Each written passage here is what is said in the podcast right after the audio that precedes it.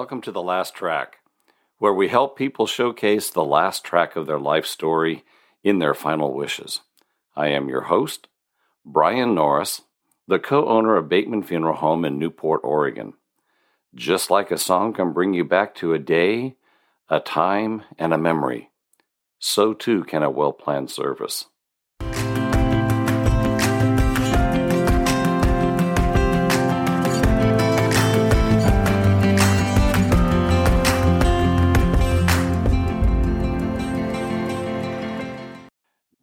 This is the final of three in the trilogy that we're talking about. Okay, so I did my prearrangement. Now what? And again, congratulations on doing your prearrangement because that is a big step. A lot of people don't like to talk about death or talk about their own death or their loved one's death. Congratulations on going in and getting your prearrangement done with your funeral home. Couple things that you need to consider now that you've completed that prearrangement. One of the things that that maybe you need to think about is have you secured a final resting place?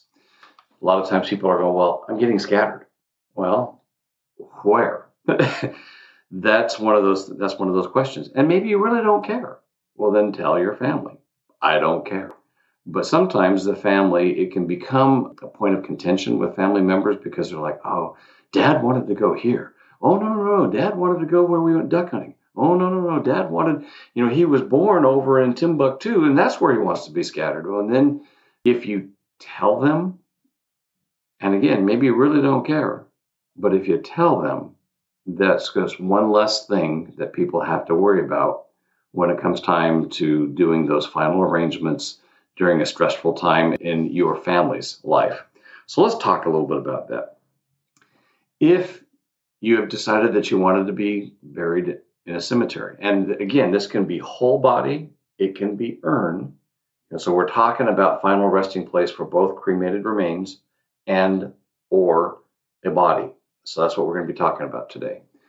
So if you've decided a cemetery, for example, you know, I'll give you an example about me. Years ago, my wife and I purchased plots at a cemetery in Portland, Oregon. And we were both at that point in time going to be full body burials. So maybe you've already purchased a plot. And the reason we bought those plots are because my parents are going to be there. My mom's already there. My dad will eventually be there. Both of my grandparents are there. Three out of four of my great grandparents are there. And so that's kind of what the family thing was. And so we decided I got an aunt and an uncle that's going to be there as well that was kind of where everybody was supposed to go, and so I just kind of followed along and did the did the same thing. But now I'm going to be cremated. Well, my urn can still go there. So that's something that people need to realize. Urns can be buried in cemeteries. You just have to check with them.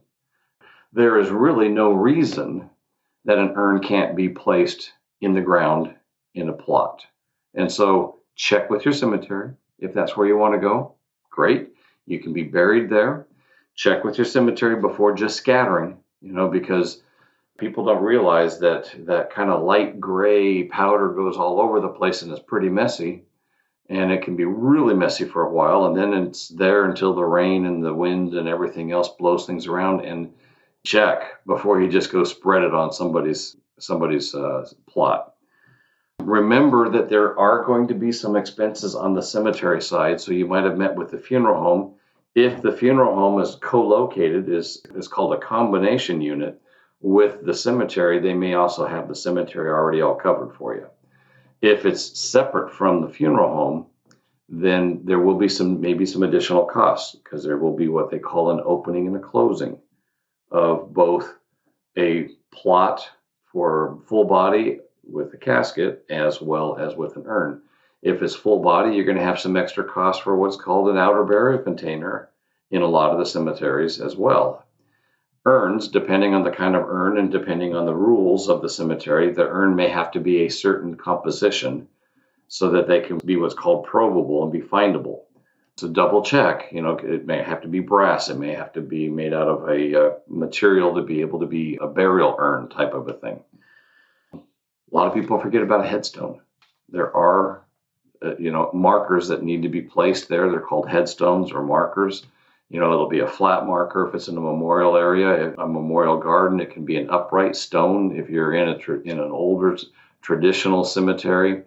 So check to find out what those are. They can be designed and they can be placed. Check with the cemetery. Generally, you work with a cemetery if it's a large cemetery. If it's a pioneer cemetery that's not that big, you might be working with the funeral home again to place the marker there. We take care of all of our local cemeteries around here. We do all the markers, the exception of maybe one or two, that they can design their own markers and place those. Everybody else is a small little pioneer, mom and pop little place.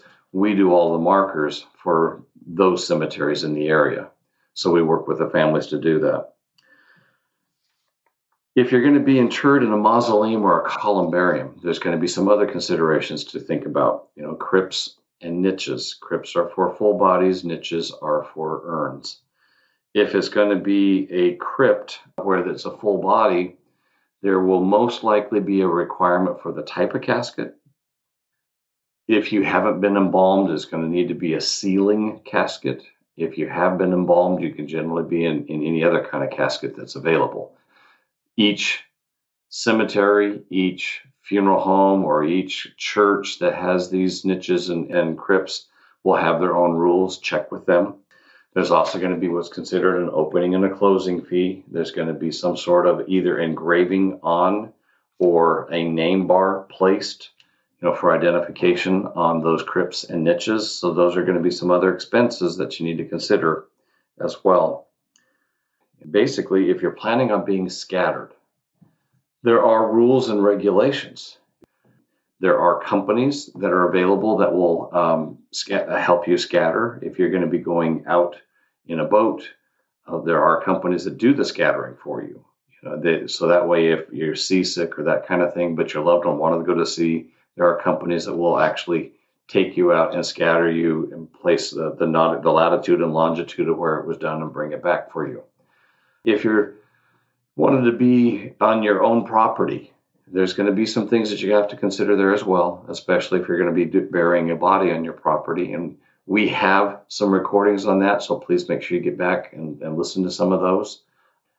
Scattering on your own property, however, that's hardly regulated at all. And so you can scatter ashes. You can place ashes in a flower garden plant some flowers, plant some roses, plant a tree. There's lots of different things that you can do. If again, if you wanted to be done on some private land, maybe it's your best friend's ranch. Well, make sure that you check with your best friend before your spouse shows up saying Bob wanted to be scattered here because he loved your ranch. okay, well, that can be a little awkward. So anyway, a couple of a couple more options. You know, if you wanted to take a portion of those cremated remains, let them know. I mean, let your spouse know. Maybe they want to have it placed in a necklace. Maybe they want to have it placed in a keepsake. Maybe they want to have the ashes, uh, especially down here at the coast, glass blowing. You can be have some of those placed into a glass keepsake. One other thing is maybe a biodegradable urn. There are the kind that dissolve uh, once it hits water. There are also others that will, you can have some flowers and it can go in the ground and it will grow flowers afterwards or a tree. There's lots of options, but hopefully this has helped. Thank you for listening. Thank you for joining with us today. And if you've got any questions, please make sure that you can get a hold of us. You you're welcome to drop us a line at info at batemanpacificview.com. And thank you for listening. Well, we have reached that time in our podcast where we take a time and we take a moment and we remember all the families that are experiencing a loss and we light a virtual candle in their memory. Let's take a moment.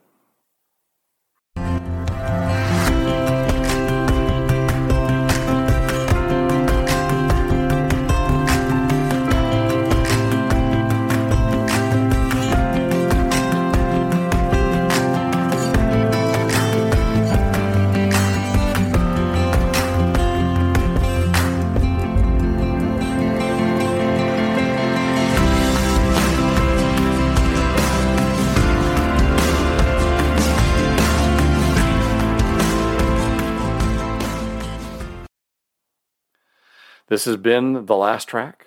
I'm Brian Norris. You can find out more about Bateman Funeral Home at our website at batemanpacificview.com. You can visit us on our website, and you can also leave us messages there, or you can visit us on Facebook. If you have any feedback or any questions about today's episode, you're welcome to call us at 541 265 2751, or you can send us an email at info at batemanpacificview.com. We would love to hear from you. And thank you very much for joining us today and make sure that you follow our page to hear more from us. Make sure to listen to our other two podcasts in this trilogy. Thank you for listening.